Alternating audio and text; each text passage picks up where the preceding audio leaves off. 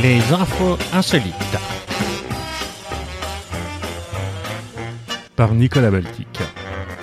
Bonjour à tous et à chacun et bienvenue à l'écoute de cet épisode 53 des infos insolites. Alors de prime abord, tous mes meilleurs voeux pour cette nouvelle année. Espérons qu'elle sera meilleure que la précédente et accessoirement riche en infos insolites. Alors depuis le Covid-19, les confinements et le télétravail, de très nombreuses personnes se prennent à rêver d'une maison avec jardin, loin des immeubles bondés et des appartements obscurs. Problème, une maison ça coûte cher, mais aux États-Unis, la jeune TikTokeuse Demi Skipper est pourtant parvenue à trouver une parade. C'est West France qui nous raconte ça. Un terrain vague de vagues clôtures, un couple divague sur la maison future. On s'endette pour 30 ans, ce pavillon sera le nôtre et celui de nos enfants corrige la fin enceinte.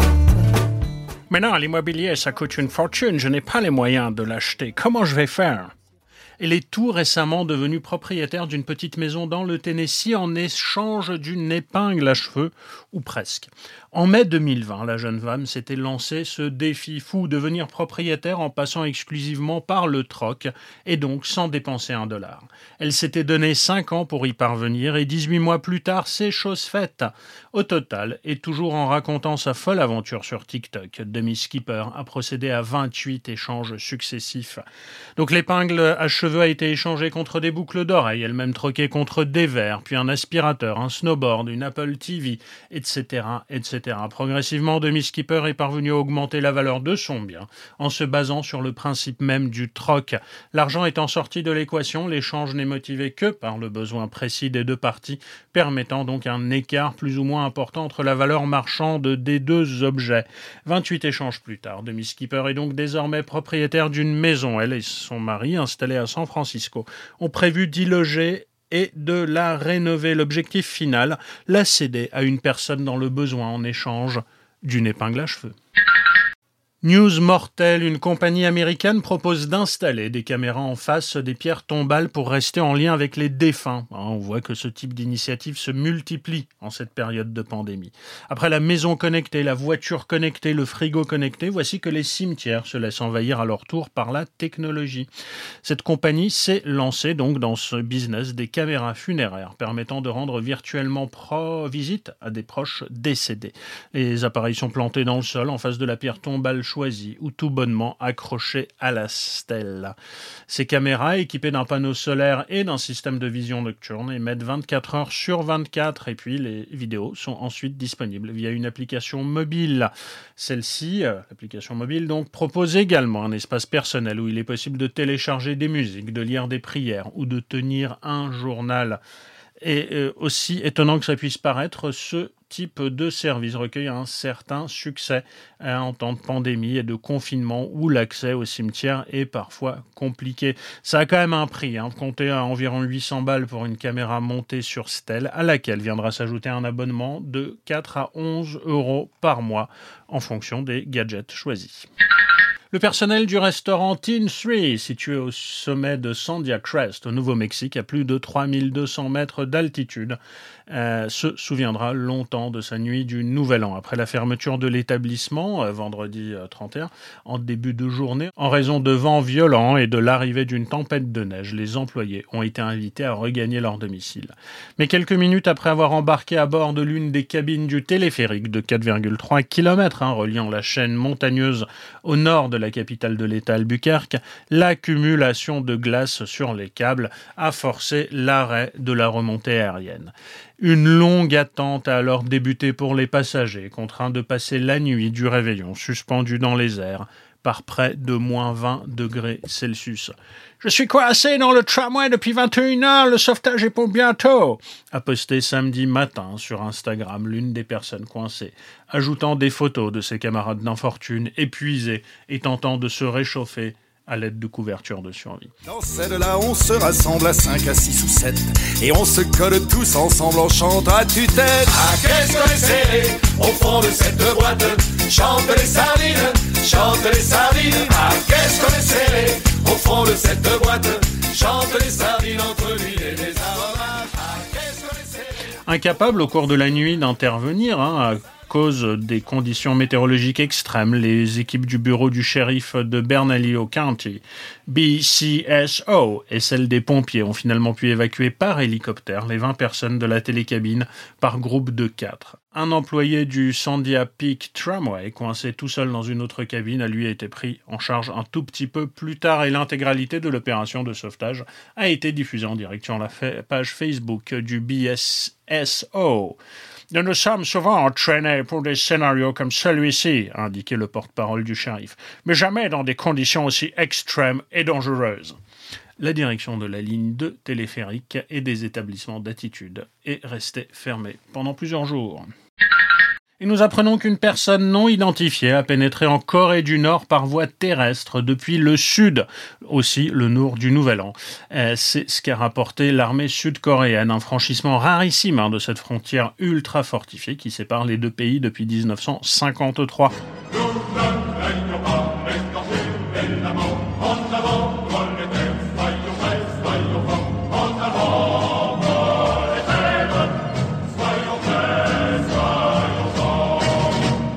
L'individu a été détecté euh, dans la nuit donc du vendredi au samedi par des équipements de surveillance dans la zone démilitarisée, la DMZ, qui divise la péninsule coréenne. Il a été confirmé que la personne a franchi la ligne de démarcation militaire vers le nord a indiqué le communiqué. La personne n'a pas encore été identifiée, a déclaré un responsable du comité, ajoutant que les autorités sud-coréennes ont envoyé un message au nord concernant l'incident. Une opération de recherche a été lancée par les militaires sans résultat. Des années de répression et de pauvreté en Corée du Nord ont conduit plus de 30 000 personnes à fuir vers le sud au cours des décennies qui ont suivi la guerre de Corée. Mais les passages dans l'autre sens sont extrêmement rares. Et oui, euh, fuir euh, à l'est, c'était déjà euh, relativement pas commun. Alors s'enfuir au nord. Bon, c'est quand même arrivé qu'en 2020, les troupes nord-coréennes ont abattu et brûlé le corps d'un responsable sud-coréen de la pêche qui, selon Pyongyang, avait franchi illégalement la frontière maritime. Mais la grande majorité des Coréens du Nord qui s'échappent se rendent d'abord en Chine avant de se diriger vers le sud. En effet, seuls quelques-uns ont osé franchir la DMZ, truffée de mines et de barbelés, avec une présence militaire massive des deux côtés. Celui-ci a réussi, mais il faut dire que j'imagine qu'il ne s'attendait pas à le voir arriver dans ce Encore que, selon les dernières informations communiquées par le ministère de la Défense de Corée du Sud, l'individu en question était sans doute un illégal de Corée du Nord regagnant son propre territoire. Nouvel an encore, ils ont beau être jumeaux, ils n'ont cependant pas la même année de naissance. Et oui, c'est le Huffington Post qui nous raconte qu'une Californienne a accouché de deux enfants à 15 minutes d'intervalle. 15 minutes qui expliquent pourquoi ils ne sont pas nés le même jour. Le premier est effectivement né le 31 décembre 2021 à 23h45, tandis que le second est né à minuit, donc le 1er janvier 2022, précise le média. C'est fou pour moi qu'ils soient jumeaux alors qu'ils ont eu des anniversaires différents, a la maman Fatima Madrigal dans un communiqué de presse consulté par le média People. C'est l'un des accouchements les plus mémorables de ma carrière, a déclaré le docteur Anna Abril Adrias, le médecin de famille qui a aidé Madame Madrigal à mettre ses jumeaux au monde. Ce fut un plaisir absolu d'aider ces petits à arriver ici en toute sécurité en 2021, en 2022. Quelle façon incroyable de commencer la nouvelle année. Alors il y a des erreurs de la banque dont les clients ne se plaignent pas. C'est une bourde commise par la filiale britannique de la banque espagnole Santander, qui est assez colossale. Hein. Elle s'élève à 130 millions de livres sterling et concerne 75 000 bénéficiaires au total, nous rapporte la BBC.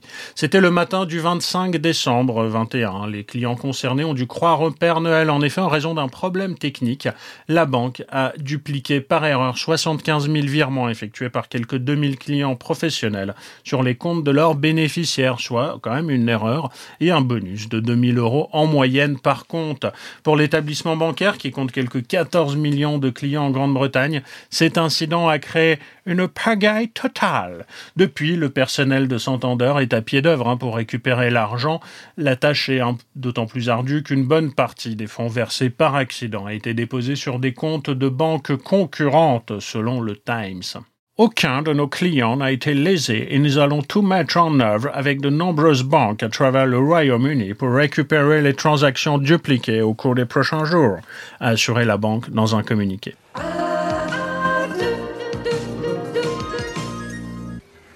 Non! Non! Non! Non! Non! Non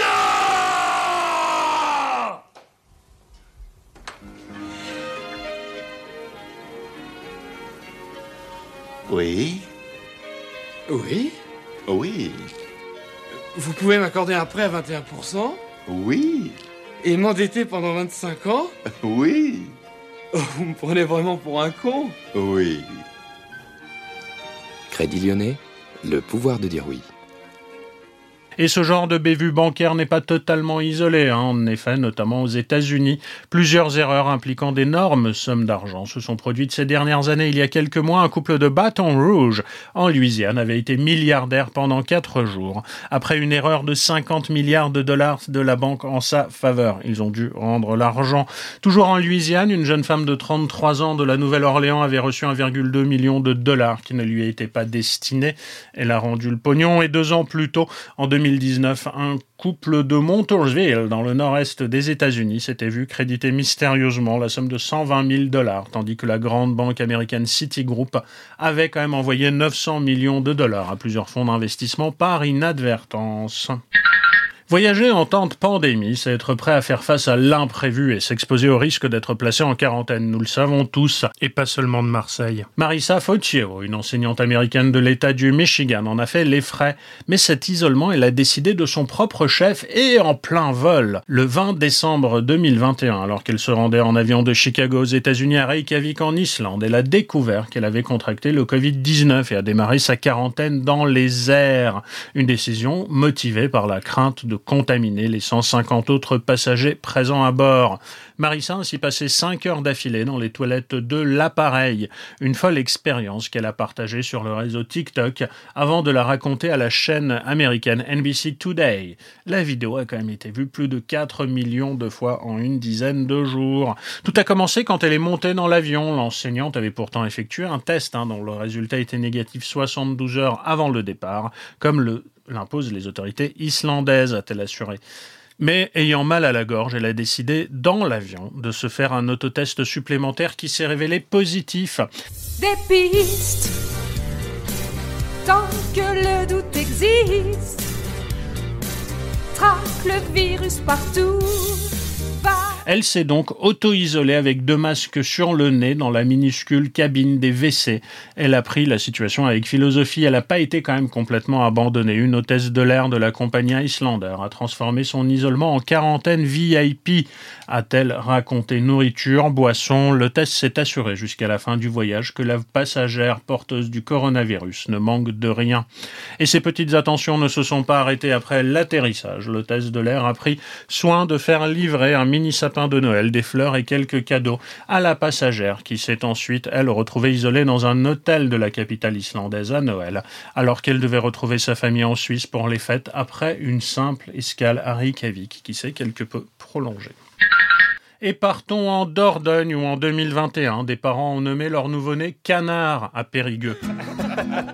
500 canards sur la ligne de départ, ou 500 milliards, on s'en fout, c'est des canards. Il y a un max de crétins pour buter les coins-coins, vous n'avez rien compris au canard de barbarie. C'est raconté par France Bleu Périgord, évidemment. Et ce prénom insolite figure dans le palmarès des prénoms originaux recensés par l'état civil cette année. Parmi les 1513 enfants nés à Périgueux en 2021, d'autres prénoms ont également retenu l'attention des services municipaux. Ce palmarès est composé à la fois de prénoms anciens ayant des origines étrangères, dits classiques, et de prénoms dont les origines sont euh, parentales ont expliqué les officiers d'état civil.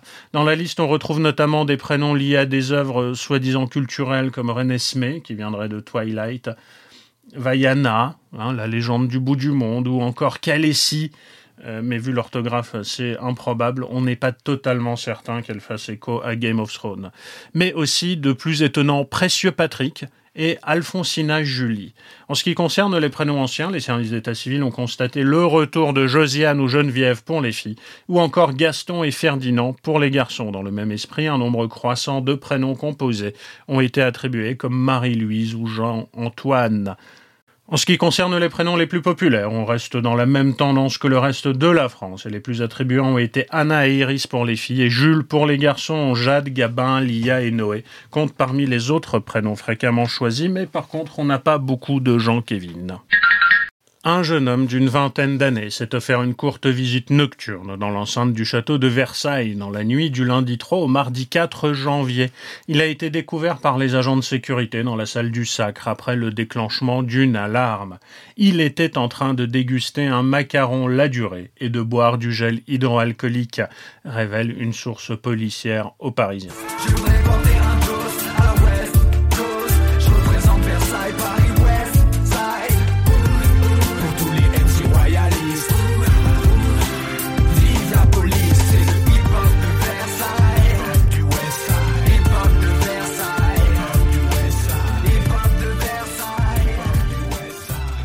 D'après les premiers éléments de l'enquête, l'individu serait arrivé sur la place d'armes aux alentours de 23 heures, puis aurait escaladé la première grille donnant sur la grande cour pavée de l'édifice. Il aurait réussi à grimper la seconde grille pour arriver dans la cour royale. Enfin, il se serait dirigé vers le hall de la Dauphine, aurait brisé la vitre d'une porte pour pénétrer dans le château. Le jeune homme aurait donc réussi à s'introduire dans l'édifice sans se faire repérer par les agents de sécurité qui surveillent hein, les abords du site toute la nuit. Le château de Versailles n'est pas simplement un musée, c'est aussi un palais Lors de son interpellation, les policiers ont remarqué que l'individu souffrait de troubles psychiques.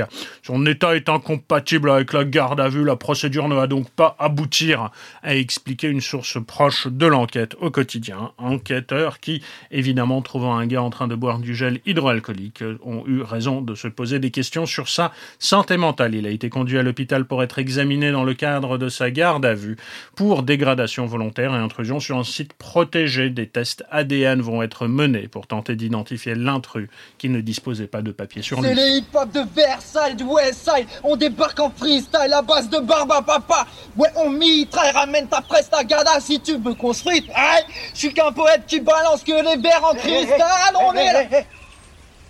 Qu'est-ce que tu fais? Je sais pas, je suis chaud là. Ils sont tous partis là. Allez, viens, on y va.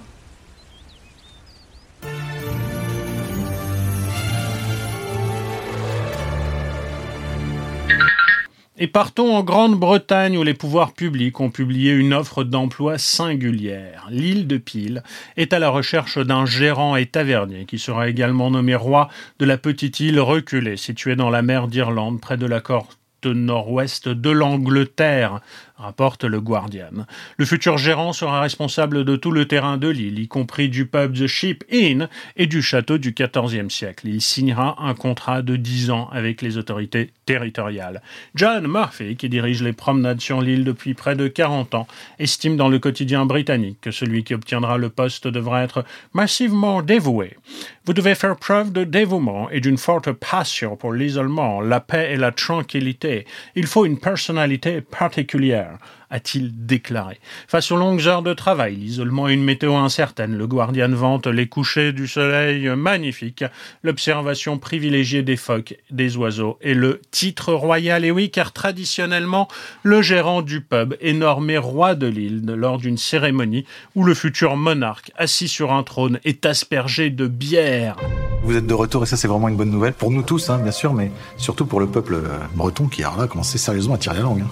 C'est-à-dire? Euh, C'est métaphorique. En fait, ils, tirent pas euh, littéralement tous la langue. Ils sont au bout du rouleau, quoi. C'est pareil, il n'y a, pas, a pas littéralement un gros rouleau avec des gens. Ce titre impliquera cependant des responsabilités qui ne sont pas les moindres. Le futur opérateur devra mesurer les contraintes concernant l'approvisionnement en électricité, la météo, l'accessibilité et le fait que l'île est un lieu d'intérêt scientifique pour sa faune et sa flore, précise un rapport destiné aux conseillers du comté de Barrow en charge du recrutement. C'est une erreur de tout miser sur le vaccin, martèle un certain Jean-Charles Vanberg, chef d'entreprise de 73 ans, qui vient de commercialiser son invention, un doigt cuivré sous forme de porte-clés qu'on enfile pour pianoter sur les distributeurs automatiques de billets ou les écrans tactiles de fast-food. Vous voulez un whisky? Ou juste un doigt. Vous voulez pas un whisky d'abord? Si on veut pas d'enfant, on prend ses précautions. Pour la Covid, c'est pareil. Poursuit l'inventeur qui a déposé son brevet il y a 35 ans et qui voit aujourd'hui l'opportunité de remettre son invention au goût du jour. La crise du Covid m'a rappelé à quel point les mesures de précaution sont importantes pour lutter contre les maladies. Le cuivre étant un matériau propriété antibactérienne. Depuis une semaine, son doigt cuivré est en vente sur un site internet pour 14 euros avec un coût de fabrication de 4,50. Plus tard, on aimerait le vendre en Italie, en Allemagne et partout dans le monde, espère l'inventeur, dont l'entreprise est basée en Loire-Atlantique. Par contre, pas question de prêter l'objet dont l'utilisation doit rester personnelle. Garde ton doigt si tu veux, mais surtout vaccine pas, ça coûte moins cher et c'est plus efficace. Michel Sardou encore, ou plus exactement matin, midi et soir, c'est à Calais dans les Landes. Un homme et une femme se font pourrir la vie par l'ancienne compagne de monsieur, tant et si bien que l'affaire a fini devant le tribunal et que l'ex-épouse a écopé d'une condamnation pour harcèlement. Son ex-mari lui reprochait notamment de passer pendant des heures donc des chansons du célèbre artiste français. Le couple s'est séparé il y a quatre ans et leur habitation avait alors été divisée en deux. Depuis, l'homme a refait sa vie et s'y a installé avec sa nouvelle compagne. Mais son ancienne épouse n'a pas vu cette installation d'un bon œil. Selon la presse régionale, afin de se venger, elle a entrepris de leur compliquer la vie au quotidien, d'où la diffusion à toute heure du jour et de la nuit, et très très fort, des chansons de Michel Sardou. En plus, visiblement, elle les espionnait par la fenêtre, les insultait, prenait des photos à leur insu. La sexagénaire est même allée jusqu'à leur couper l'électricité et l'eau, car les compteurs sont situés de son côté de la maison. Situation est devenue invivable, hein, évidemment, notamment pour la nouvelle compagne de l'homme. Celle-ci s'est même vue prescrire des antidépresseurs et le couple a été contraint de faire constater plusieurs jours d'incapacité totale de travail en raison d'un syndrome d'anxiété généralisé. Avec mon compagnon, nous avons tout pour être heureux, mais elle est toujours là à nous pourrir la vie, a ajouté cette dame. D'où la plainte pour harcèlement déposée par l'ex-mari et l'audience de mardi. La prévenue a finalement été condamnée à trois mois de prison avec sursis et devra par ailleurs verser 300 euros à chacune des victimes pour préjudice moral. Aux dernières nouvelles, Michel Sardou ne s'est pas porté partie civile. Y avec ça dans l'actualité, maintenant on ne sait plus quoi chanter. C'était plus simple à mon avis. Autant béni de la pandémie. Certes, il y a eu quelques milliers de morts. Mais je n'ai pas trop de remords. J'ai investi chez Sanofi. Autant béni de la pandémie. Mais qu'est-ce qu'on va bien pouvoir faire? Parler des violences policières. C'est pas malin à mon avis. Ça va t'attirer des ennuis. On prendra en tout cas cet été des grandes vacances bien méritées. En se rappelant entre amis le temps béni de la pandémie. On pense encore à toi, Corona.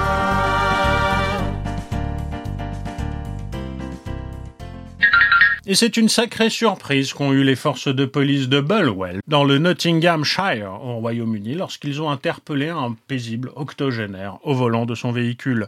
L'homme, né en 1938, a déclaré à la police qu'il roulait sans permis et sans assurance depuis qu'il avait 12 ans. Sur Facebook, la police raconte que le conducteur n'a jamais eu d'accident dans sa longue pratique de la conduite illégale. Nous ne pouvons pas en croire nos yeux lorsque le conducteur, qui est né en 1938, a déclaré qu'il conduisait sans permis sans assurance depuis l'âge de 12, oui, 12 ans, et qu'il avait réussi à ne jamais être arrêté par la police. Heureusement, il n'a jamais eu d'accident, n'a jamais blessé personne et n'a jamais fait perdre d'argent à quelqu'un en le percutant alors qu'il n'était pas assuré, continuent les agents avant de mettre en garde les automobilistes qui aimeraient faire de même. Assurez-vous que vos documents sont en ordre parce que cela vous rattrapera un jour, prévient-il. Cette annonce, quelque peu insolite, intervient alors que la police du Nottinghamshire a, enregistré une baisse de 7% de la criminalité au cours de l'année écoulée, sans doute à cause de l'absence de Robin Hood. Une vidéo pornographique est apparue sur les écrans lors d'une vidéoconférence du Sénat italien. Un pirate en effet réussi à s'immiscer dans les débats paradoxalement consacré aux données ouvertes, alors que la situation politique reste indécise, hein, puisque vous savez que le Premier ministre Mario Draghi menace de se présenter aux prochaines présidentielles. Le Sénat a vécu donc cette séance un peu improbable, raconte le Corriere della Sera. Une vidéo porno est en effet venue perturber une visioconférence de la Chambre haute italienne à laquelle était convié le prix Nobel de physique Giorgio Parisi. Un hacker, comme le nomme euh, le Sénat italien, s'est glissé dans cette conversation Zoom ouverte et a diffusé une vidéo coquine mettant en scène un personnage du jeu vidéo Final Fantasy en plein ébat. Le piratage, appelons-le comme ça, semble avoir laissé les participants de marbre et l'incident a été vite maîtrisé, comme l'explique Maria Montovani, mathématicienne et sénatrice au Corriere. Les participants sont tous restés à leur place, tandis que les pirates ont été expulsés de la visioconférence. La vidéo avec les personnes stylisées ayant des relations sexuelles a duré peut-être une ou deux minutes, et sur Facebook, elle a été immédiatement masquée a déclaré l'élu au quotidien italien. Personne ne se demande comment on a mis une ou deux minutes pour éjecter quelqu'un qui partageait son écran sans autorisation. Mais bon, ça, vous savez comment fonctionnent les Animaux encore, un poulet est parvenu à passer sous les radars des agents du Pentagone pour s'introduire dans l'un des bâtiments les plus sécurisés des États-Unis et l'espion à plume a finalement été appréhendé alors qu'en France, hein, l'absence de poulet frites dans une prison a provoqué une émeute, aux États-Unis, ces dangereux volatiles sèment aussi parfois la panique. Malgré des rumeurs persistantes, la DGSE dément être à l'origine de cet incident. Là-bas, que voulez-vous, Pelletier? Savoir où est le cap-off Les armes? Jefferson? Je me fiche de ça Je me fiche de ça, mon vieux Compris? Avant que Jefferson ne débarque ici, c'était moi le king ici, hein? Le Wally Le Caït après ça, il y a la SEP qui a débarqué. La SCEP, Sidi. Oui, ça va, je sais. Après ça, la SEP a débarqué. Ils m'ont débarqué tous mes clients. Tous, un par un. Alors moi, ce que je voudrais maintenant, c'est que vous me signiez ce petit papier dans lequel vous engagez à ce que la SEP... La SCEP, Sidi. Parce que la SEP, la SCEP, comme dit euh, Slimane, puisque monsieur sait tout mieux que tout le monde, vous engagez à me la vendre, voire même me la donner. Puis après ça, vous partez, faites vos petites affaires, je veux même pas le savoir. Donnez la SCEP. Jamais. Plutôt mourir. Vous voulez terminer comme ces poulets? Vous voulez mourir, ma mère Décapité Vidé Plumé C'est ça que vous voulez? Si c'est pour garder mes poules, oui. Je vais vous tirer comme un poulet, vous allez me demander, vous allez prendre un plomb dans le cul, vous allez me demander où il vient. Hein? N'insistez pas, Pelletier, vous n'aurez rien. Walou. Le 1er février, une volaille s'est donc introduite dans les bâtiments du Pentagone qui sont censés être les mieux gardés au monde, rapporte le Military Times. Le gallinacé a pénétré dans la zone de sécurité, obligeant les forces de l'ordre à faire appel à une société animalière. En effet, leurs forces d'intervention ne sont pas formées pour interpeller des poulets à plumes. Euh, ceux-ci ont récupéré le poulet qui a finalement été placé en détention dans un refuge. La Ligue du bien-être animal d'Arlington, a hérité du drôle d'oiseau, en a posté des photos sur les réseaux sociaux et l'association a mis aussi les internautes à contribuer pour savoir quel nom donner au volatile. Certains ont suggéré Rosie en l'honneur du président Roosevelt qui avait signé un décret interdisant la discrimination des agents gouvernementaux lors de son mandat, un acte qui avait fait du Pentagone l'un des premiers bâtiments à ne plus appliquer les lois sur la ségrégation. Le lien avec le poulet était assez éloigné. D'autres internautes ont affublé le gallinacé Ninja de nom d'espion comme 007 ou Ethel en référence à Ethel Rosenberg un célèbre euh, communiste, hein, accusé d'espionnage au profit de l'URSS et exécuté en 53. Mais le poulet a finalement été baptisé Henny Penny ou poulet pentagone par la Ligue du bien-être des animaux d'Arlington. Son histoire n'a pas simplement fait le tour des réseaux sociaux, mais également arrivé aux oreilles de l'illustre présentateur Jimmy Fallon, qui en a fait une chanson humoristique. There's a chicken at the Pentagon and no one knows.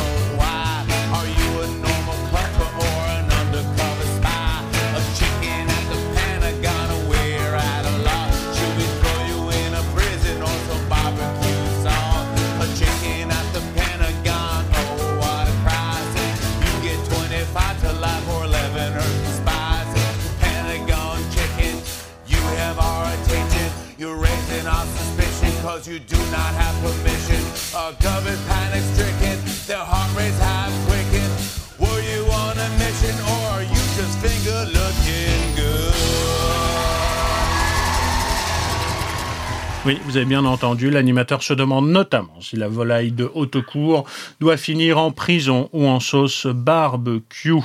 Il semblerait que la chanson a été diffusée au poulet qui aurait apprécié la performance. Il n'est pas rare hein, que des oiseaux s'insinuent jusque dans les hauts lieux de pouvoir pour y semer la zizanie.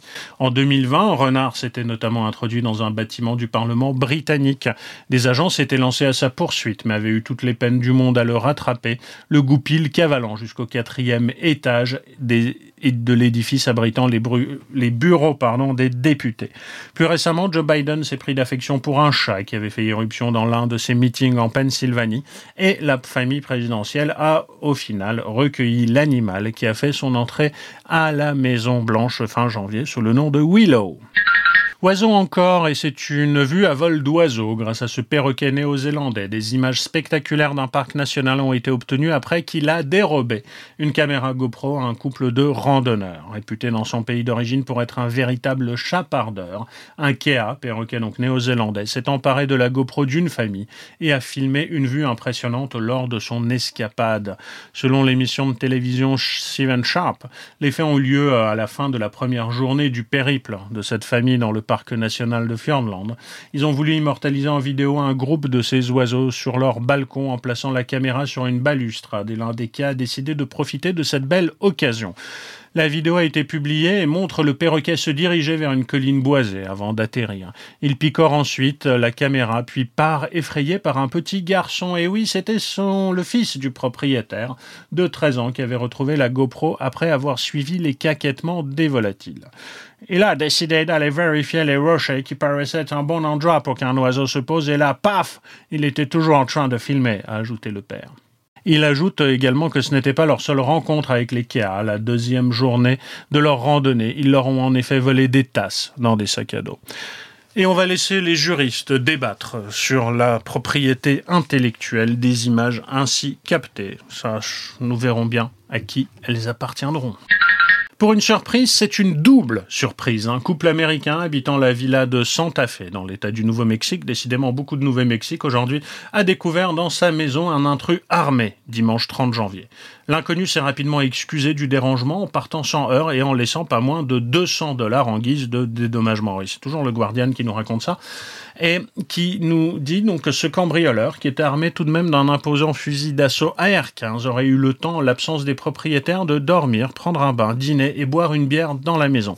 N'empêche qu'il s'est pas gêné, il m'avait déjà ruiné la moquette. Dans le canapé s'est écroulé pour se piquer la ruche à la nisette. Il m'a descendu la bouteille, à lui tout seul le saligo. Dès que le pinard l'a fait pareil, le Père Noël est un poivreau. Petit Papa Noël, toi qui es descendu du ciel, retourne-y vite fait bien fait avant que je te colle une droite, avant que je t'allonge une patate, que je te fasse une tête au carré. Une fois découvert par le couple, l'intrus était visiblement très gêné et il a laissé sur une chaise du salon 200 dollars pour réparer la fenêtre qu'il avait cassée en pénétrant dans la maison par effraction, précise un rapport de police relayé par The Albuquerque Journal.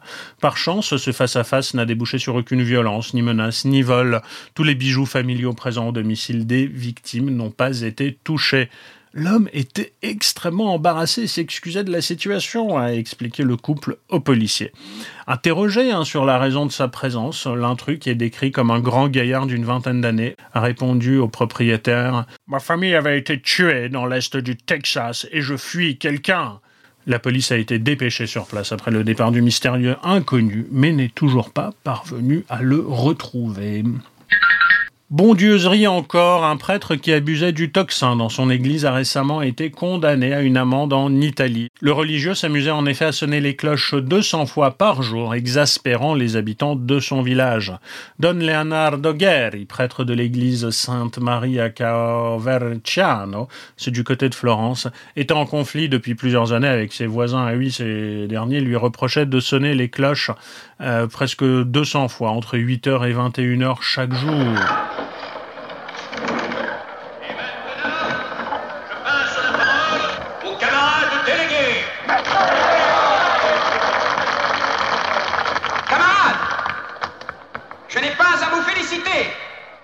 ni à féliciter le camarade Giuseppe Botazzi, notre ami Pépone. Votre écrasante victoire sur les ennemis du peuple. Cette victoire était fatale. Reste ici. Tout ceci n'est pas ton affaire. Ici seulement, tu peux faire tout ce que tu veux. Ici, je peux Naturellement. Tu es chez toi.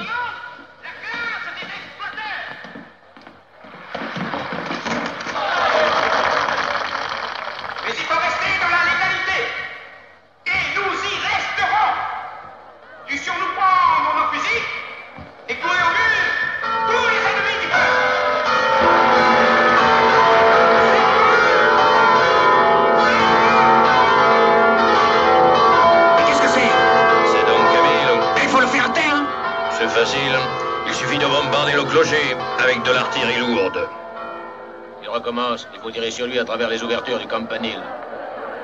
Oui. Mais il faudrait être sûr de l'avoir au premier coup. Autrement, il se met à tirer lui aussi. Et ça fait du vilain. Après l'échec d'une longue conciliation, quatre ans de procédures judiciaires, des pétitions et des relevés audiométriques, l'Agence régionale pour la protection environnementale de la Toscane a finalement décidé de sévir. Elle a condamné le prêtre à une amende de 2000 euros. Il pourra continuer à faire sonner les cloches seulement pour l'appel des fidèles à la messe et à la prière. Devant la multiplication des querelles de clochers en Toscane, l'archevêque de Florence avait réagi il y a quelques années. Il avait envoyé à ses paroissiens une directive destinée à limiter les nuisances sonores, demandant aux prêtres d'éviter de mettre à rude épreuve le sentiment de dévotion chrétienne des riverains. Et partout en Suisse où un habitant du canton de Lucerne a choisi de changer de sexe à l'état civil pour toucher sa pension de retraite un an plus tôt. Et oui, c'est le média Luzerner Zeitung qui a raconté cette anecdote. 75 francs suisses, 10 minutes d'entretien, une signature, il n'en aura pas fallu davantage à cet homme pour devenir une femme aux yeux de la loi. Dans un voyage en absurdie que je fais lorsque je m'ennuie. J'ai imaginé sans complexe qu'un matin je changeais de sexe, que je vivais l'étrange drame d'être une femme. Depuis le 1er janvier, la procédure pour déclarer un changement de sexe à l'état civil est en effet largement facilitée en Suisse, à charge des agents de simplement vérifier la capacité de discernement de la personne qui en fait la demande. Le Lucernais, connu pour ses provocations, voulait toucher l'assurance vieillesse et survivants un an plus tôt. En effet, cette pension est versée aux femmes à partir de 64 ans et aux hommes seulement dès 65. L'histoire a cependant permis de mettre en lumière un risque réel d'abus dans un pays où le service militaire, par exemple, n'est obligatoire que pour les hommes. Le journal raconte que les officiers d'état civil auraient cependant reçu pour consigne de ne pas rechercher activement les abus. Quant aux administrations, elles craindraient, selon plusieurs médias, et notamment 20 minutes suisses, d'être accusées de transphobie en cas de zèle. Et partons aux États-Unis où des singes de laboratoire qui avaient profité d'un accident de la route pour s'échapper du camion qui les transportait dans le nord-est des États-Unis ont été retrouvés et certains d'entre eux euthanasiés même. Hein. C'est un camion qui transportait donc une centaine de macaques crabiers était entré en collision avec un camion poubelle vendredi après-midi près de la petite ville de Danville dans le centre de la Pennsylvanie. Plusieurs singes se sont échappés du lieu de l'accident et ont disparu dans les environs avait commenté la police locale, appelant la population à ne pas s'approcher des animaux. This is a place for crazy people. I'm not saying you're not mentally ill. I'm for all I know you're crazy as a loon. The army of the 12 monkeys, they're the ones that spread the virus. Monkeys. He's been living in a meticulously constructed fantasy world, and that world is starting to disintegrate. You haven't become addicted to that dying world? No, sir. He needs help. You think I'm crazy when people start dying next month? I don't belong here. You're here because of the system. I know some things that you don't know. We're all monkeys. Dans la soirée de samedi, la police a fait savoir que les 100 singes, ils n'étaient pas 12, hein, malgré de rumeurs persistantes sur Twitter, donc que les 100 singes avaient été retrouvés, mais les médias locaux, citant les autorités sanitaires américaines, ont précisé que trois d'entre eux avaient dû être euthanasiés, même si les autorités locales n'ont pas expliqué pourquoi les animaux avaient été tués. Le prix d'un macaque crabier, aussi appelé macaque à longue queue, peut quand même atteindre 10 000 dollars. Hein. Ces singes sont très répandus en Asie du Sud-Est et sont largement utilisés pour les recherches sur les vaccins contre la Covid, notamment selon le New York Times. Ils peuvent vivre jusqu'à 30 ans en captivité. Bonne chance à eux. Et c'est tout pour aujourd'hui. Merci d'avoir suivi ces infos insolites. J'aurai le plaisir de vous retrouver bientôt pour une nouvelle fournée. D'ici là, portez-vous bien, amusez-vous bien, vaccinez-vous bien. À très bientôt. Ciao, bisous, ciao. À bientôt pour de nouvelles aventures insolites. C'était Nicolas Baltic. À très bientôt. Et avec ça dans l'actualité, maintenant on ne sait plus quoi chanter. C'était plus simple à mon avis. Autant béni de la pandémie. Certes, il y a eu quelques milliers de morts. Mais je n'ai pas trop de remords. J'ai investi chez Sanofi. Autant béni de la pandémie. Mais qu'est-ce qu'on va bien pouvoir faire? Parler des violences policières. C'est pas malin à mon avis. Ça va t'attirer des ennuis. On prendra en tout cas cet été des grandes vacances bien méritées. En se rappelant entre amis le temps béni de la pandémie. On pense encore à toi, Corona.